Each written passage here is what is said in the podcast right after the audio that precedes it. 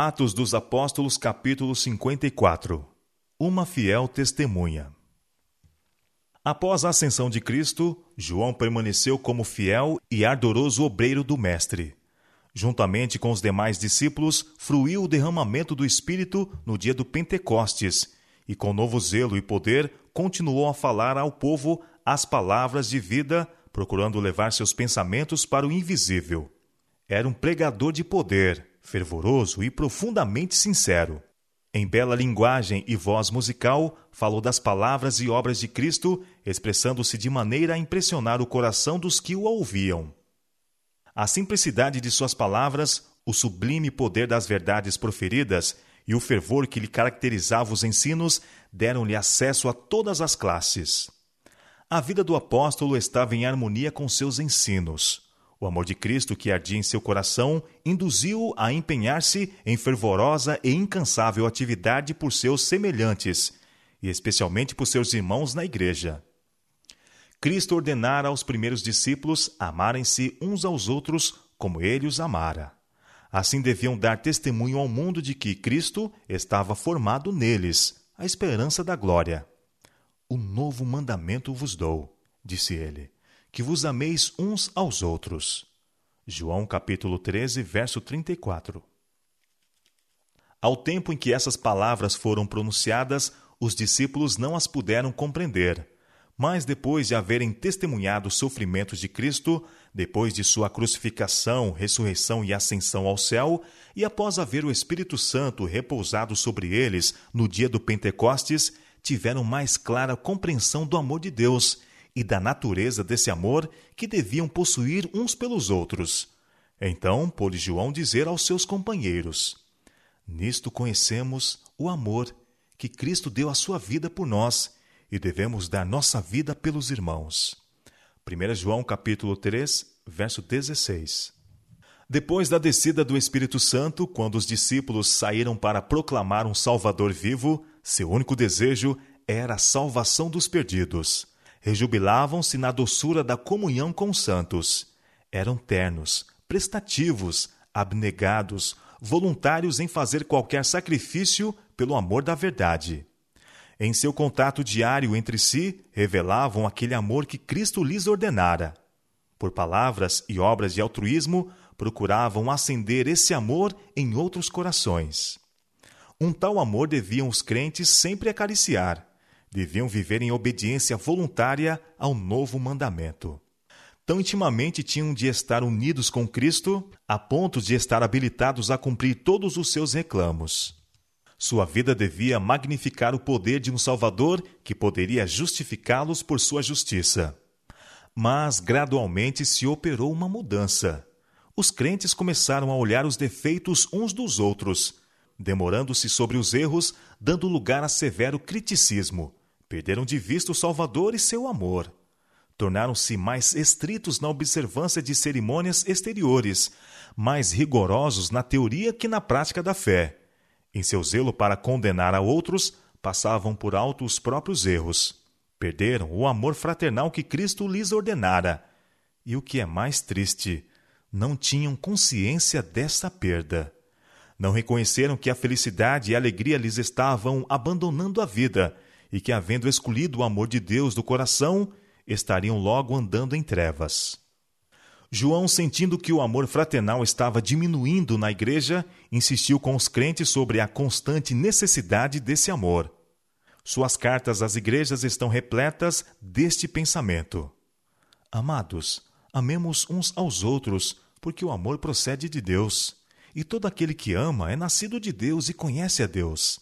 Aquele que não ama não conhece a Deus, pois Deus é amor. Nisto se manifestou o amor de Deus em nós, em haver Deus enviado seu Filho unigênito ao mundo para vivermos por meio dele. Nisto consiste o amor, não em que nós tenhamos amado a Deus, mas em que ele nos amou e enviou seu Filho como propiciação pelos nossos pecados. Amados, se Deus de tal maneira nos amou, devemos nós também amar uns aos outros. 1 João capítulo 4, versos 7 a 11. Sobre o sentido especial em que esse amor devia ser manifestado pelos crentes, escreve o apóstolo: Todavia vos escrevo um novo mandamento, aquilo que é verdadeiro nele e em vós, porque as trevas se vão dissipando e a verdadeira luz já brilha. Aquele que diz estar na luz e odeia seu irmão, até agora está nas trevas. Aquele que ama seu irmão permanece na luz, e nele não há nenhum tropeço. Aquele, porém, que odeia seu irmão está nas trevas, e anda nas trevas, e não sabe para onde vai, porque as trevas lhe cegaram os olhos. 1 João capítulo 2, versos 8 a 11. Porque esta é a mensagem que ouvimos desde o princípio, que nos amemos uns aos outros. 1 João capítulo 1, verso 5. Nós sabemos que já passamos da morte para a vida, porque amamos os irmãos. Aquele que não ama permanece na morte. Todo aquele que odeia seu irmão é assassino. Ora, vós sabeis que todo assassino não tem a vida eterna permanente em si. Nisto conhecemos o amor, que Cristo deu a sua vida por nós e devemos dar a nossa vida pelos irmãos. 1 João capítulo 3, versos 14 a 16. Não é a oposição do mundo que mais ameaça a Igreja de Cristo. É o mal abrigado no coração dos crentes que acarreta suas mais graves derrotas e mais seguramente retarda o progresso da causa de Deus. Não há maneira mais certa de debilitar a espiritualidade que acariciar a inveja, a suspeita, a crítica e as vis desconfianças.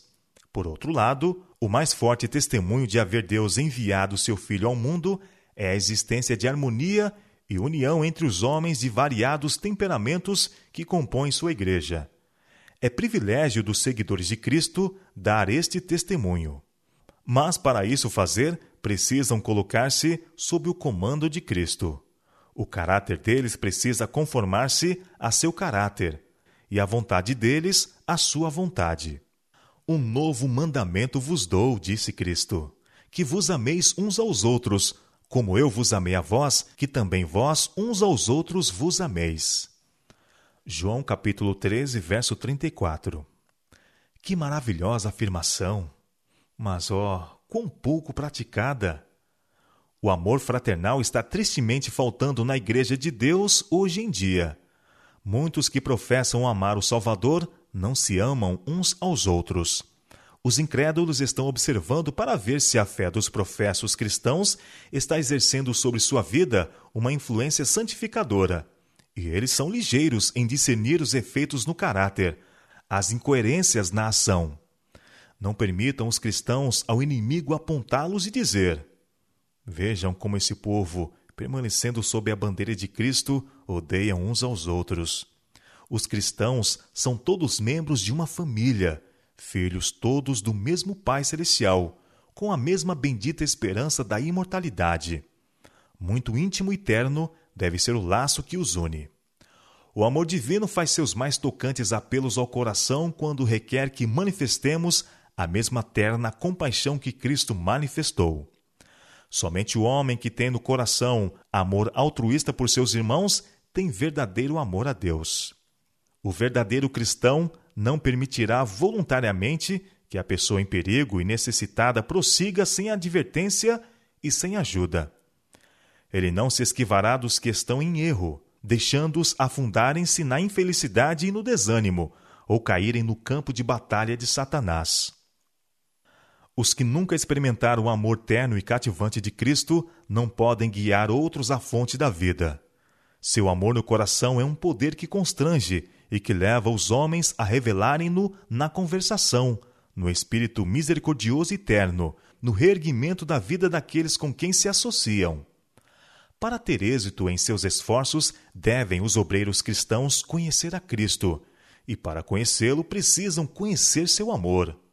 No céu, sua aptidão como obreiros é medido por sua habilidade em amar como Cristo amou e trabalhar como ele trabalhou.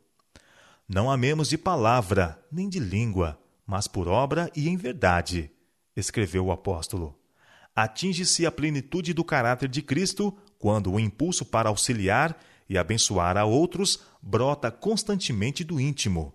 É a atmosfera desse amor circundando o próprio crente que o torna um cheiro de vida para a vida e permite que Deus lhe abençoe o serviço. supremo amor por Deus e desinteressado amor mútuo, eis o melhor dom que nosso Pai Celestial pode conceder. Esse amor não é um impulso, mas um princípio divino, um poder permanente. O coração não consagrado não pode criar ou produzir. Ele somente é achado no coração em que Jesus reina. Nós o amamos a Ele porque Ele nos amou primeiro. 1 João 4,19 No coração renovado pela graça divina, o amor é o princípio que regula a ação. Ele modifica o caráter, governa os impulsos, controla as paixões e enobrece as afeições. Esse amor, acariciado no coração, ameniza a vida e derrama influência enobrecedora ao redor. João procurou levar os crentes a compreender os elevados privilégios que lhes adviriam mediante o exercitarem o espírito de amor. Esse poder redentor, enchendo o coração, controlará todos os outros motivos e colocará seus possuidores acima das influências corruptoras do mundo. E à medida que a esse amor fosse permitido agir amplamente e tornar-se o motivo impelente na vida, sua esperança e confiança em Deus e seu trato para com eles seriam completos. Poderiam então vir a ele em plena confiança de fé, sabendo que receberiam dele tudo quanto fosse necessário para o seu bem presente e eterno. Nisto é em nós aperfeiçoado o amor, para que no dia do juízo mantenhamos confiança, pois, segundo ele é, também nós somos neste mundo. No amor não existe medo, antes o perfeito amor lança fora o medo. Ora, o medo produz tormento. Logo, aquele que teme não é aperfeiçoado no amor. 1 João capítulo 4, versos 17 e 18. E essa é a confiança que temos nele, que se pedirmos alguma coisa, segundo sua vontade, ele nos ouve, e sabemos que alcançamos as petições que lhe fizemos. 1 João capítulo 5, versos 14 e 15. E se alguém pecar, temos um advogado para com o Pai, Jesus Cristo, o justo. E ele é a propiciação pelos nossos pecados, e não somente pelos nossos, mas também pelos de todo o mundo. 1 João capítulo 2, versos 1 e 2. Se confessarmos os nossos pecados, ele é fiel e justo para nos perdoar os pecados e nos purificar de toda a injustiça. 1 João capítulo 1, verso 9. As condições para se alcançar misericórdia de Deus são simples e razoáveis. O Senhor não requer que façamos alguma coisa penosa para alcançarmos perdão. Não precisamos fazer longas e exaustivas peregrinações ou praticar dolorosas penitências para encomendar nossa alma ao Deus do céu ou expiar nossa transgressão. Aquele que confessa e deixa os seus pecados alcançará a misericórdia. Provérbios capítulo 28, verso 13. Nos tribunais do céu, Cristo está a interceder por sua igreja, advogando a causa daqueles cujo preço de redenção ele pagou com o seu próprio sangue. Séculos e eras nunca poderão diminuir a eficácia de seu sacrifício expiatório. Nem a morte, nem a vida, altura ou profundidade, nada nos poderá separar do amor de Deus que está em Cristo Jesus. Não porque a Ele nos apeguemos com firmeza, mas porque Ele nos segura com Sua forte mão. Se nossa salvação dependesse de nossos próprios esforços, não nos poderíamos salvar. Mas ela depende de alguém que está por trás de todas as promessas. Nosso apego a Ele pode ser débil, mas seu amor é como de um irmão mais velho. Enquanto nos mantivermos em união com ele, ninguém nos poderá arrancar de sua mão. Enquanto os anos passavam e o número dos crentes aumentava, João trabalhava pelos irmãos com crescente fidelidade e devotamento. Os tempos eram cheios de perigo para a igreja. Enganos satânicos existiam por toda parte. Por meio de adulteração e falsificação, os emissários de Satanás buscavam suscitar oposição às doutrinas de Cristo. E, como consequência disso, dissensões e heresias estavam pondo em perigo a igreja. Alguns que professavam a Cristo pretendiam que seu amor os havia libertado da obediência à lei de Deus. Por outro lado, muitos ensinavam que era necessário observar as cerimônias e os costumes judaicos, que mera observação da lei sem fé no sangue de Cristo, era suficiente para a salvação. Outros sustentavam que Cristo fora um homem bom, mas negavam sua divindade. Alguns que simulavam ser leais à causa de Deus eram enganadores e, na prática, negavam a Cristo e seu Evangelho. Vivendo eles mesmos em transgressão, introduziam heresias na igreja. Muitos eram assim levados a um labirinto de ceticismo e engano. João enchia-se de tristeza ao ver surgirem na igreja esses venenosos erros.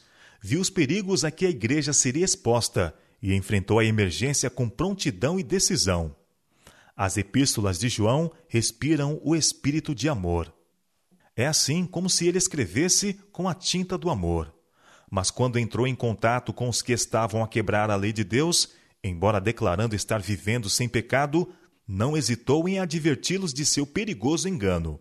Escrevendo a uma auxiliar na obra do Evangelho, uma mulher de boa reputação e grande influência, disse ele: Já muitos enganadores entram no mundo, os quais não confessam que Jesus Cristo veio em carne. Esse tal é o enganador e o anticristo. Olhai por vós mesmos, para que não percamos o que temos ganhado. Antes, recebemos o inteiro galardão.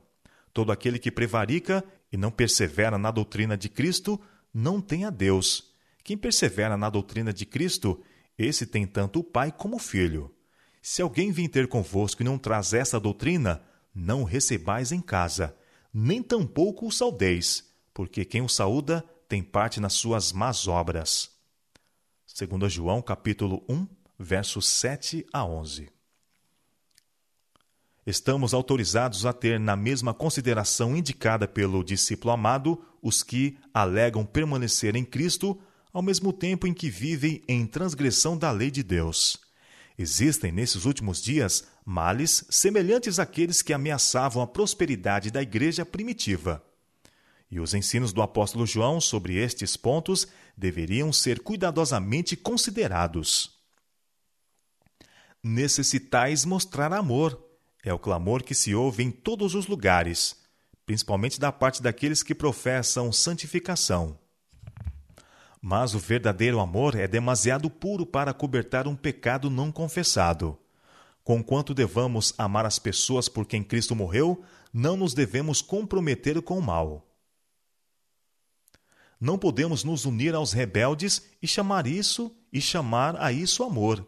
Deus requer de seu povo nesta fase do mundo que permaneça firme pelo direito, tanto quanto João em oposição aos erros que arruinam as pessoas. O apóstolo ensina que, embora devamos manifestar cortesia cristã, estamos autorizados a tratar em termos claros com o pecado e os pecadores que isso não está em desarmonia com verdadeiro amor. Qualquer que comete pecado, escreveu ele, também comete iniquidade, porque o pecado é iniquidade.